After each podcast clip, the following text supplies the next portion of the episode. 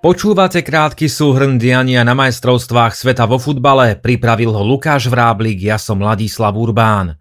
Výsledky nedelňajších zápasov Japonsko prehralo s Kostarikou 0-1, Belgicko s Marokom 0-2, Chorvátsko porazilo Kanadu 4-1 a Španielsko remizovalo s Nemeckom 1-1. Legendárny brankár Nemecka Oliver Kahn pred zápasom pre Bild TV rozprával, že Nemecko bude v nedeľu večer potrebovať gule – nakoniec potrebovali najmä útočníka. Nemci pred 4 rokmi prekvapujúco vypadli už v skupinovej fáze a teraz sa opäť dostali do nepríjemnej situácie. V úvode šampionátu prehrali s Japonskom. V dueli so Španielskom si nemohli dovoliť prehrať. Španielsko je pod vedením trénera Luisa Enriqueho v dobrej forme. S Kostarikou zvíťazilo 7-0. Enrique spravil dobrú generačnú výmenu a veľmi sa spolieha na mladých.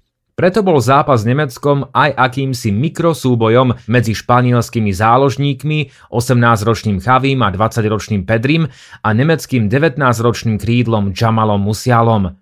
Enrique hrá štýlom, keď sa v ofenzíve hráči často menia a dostávajú do nábehov. Aj preto sa niekedy v základe neobjaví klasický hrotový útočník.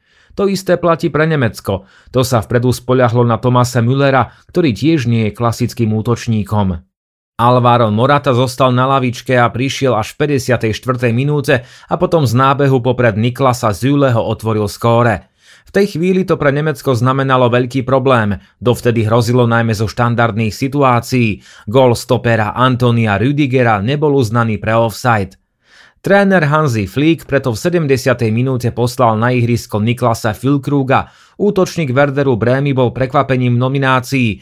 V reprezentácii debutoval až ako 29-ročný, stal sa najstarším debutantom za posledných 20 rokov. Má za sebou pritom aj 4 operácie kolena. Flíkovi chýbalo klasické číslo 9. Nemecko ho nemá už od konca kariéry Miroslava Klózeho. O Filkrugovi sa hovorí, že má z Nemcov k tomuto postu najbližšie a strelecký inštinkt ukázal aj pri vyrovnávajúcom góle. Nemci sa vďaka remíze 1-1 udržali v hre o postup a pomohol im aj ďalší nedeľný výsledok. Kostarika prekvapujúco vyhrala s Japonskom 1-0. Nešlo o jediné prekvapenie nedele. Maroko porazilo Belgicko 2-0. Maroko však nie je žiadnym outsiderom a pod vedením nového kouča Valida Regragia neinkasovalo v šiestich dueloch ani jeden gól. Skupina E je pred posledným kolom otvorená, postúpiť môžu všetci. Nemci postúpia, ak porazia Kostariku a Japonci prehrajú so Španielskom. Španielom proti Japonsku stačí aj remíza.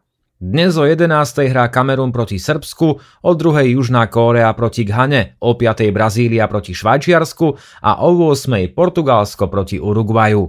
Do počutia zajtra.